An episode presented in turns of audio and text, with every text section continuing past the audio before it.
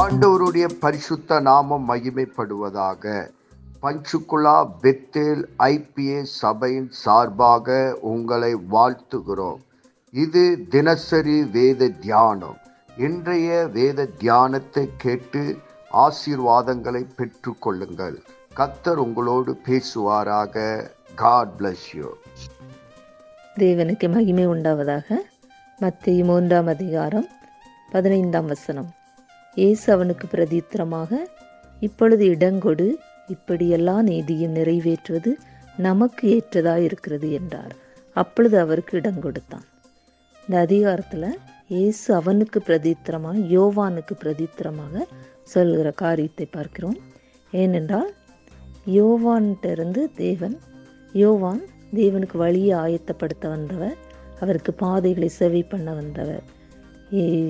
யோவான் வனாந்தரத்தில் கூப்பிட்டு சத்தமாக இருக்கிறார் அது ஏசாய தீர்க்கதரிசினால் நிறை சொல்லப்பட்ட வாக்கு தத்துவம் இப்பொழுது நிறைவேறுகிறது. இயேசு கிறிஸ்து யோவானிடம் ஞானஸ்நானம் எடுக்க வரும்போது யோவான் அதுக்கு தடை பண்ணுகிறார். அப்பொழுதுதான் இயேசு கிறிஸ்து சொல்கிற வார்த்தையை பார்க்குறோம்.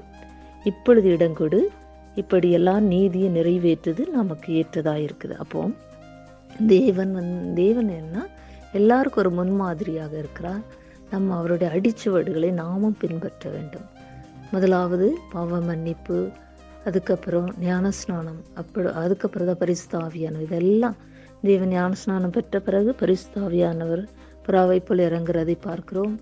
அடுத்ததாக அவருடைய ஊழியம் ஆரம்பிக்கப்படுகிறது.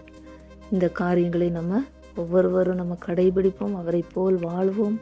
தேவநாம மகிமைக்காக வாழ்வோம். தேவன் தாமே நம்ம ஒவ்வொருவரையும் ஆசீர்வதிப்பாராக. நாம் ஜெபிப்போம். பரலோகத்தின் தகப்பனே இந்த ஆசீர்வதிக்கப்பட்ட காலை வேலைக்காக உமக்கு நன்றி சொல்லுகிறோம். இந்த வேத வசனத்தின் மூலமா எங்களோடு கூட பேசினதற்காக நன்றி. இந்த வேத வசனம் எங்கள் வாழ்விலே கிரியை செய்வதாக உங்களுடைய நாம மகிமைப்படுவதாக இயேசு கிறிஸ்துவின் நாமத்தில் ஜெபிக்கிறோம். எங்கள் ஜீவனுள்ள நல்ல பிதாவே. ஆமேன்.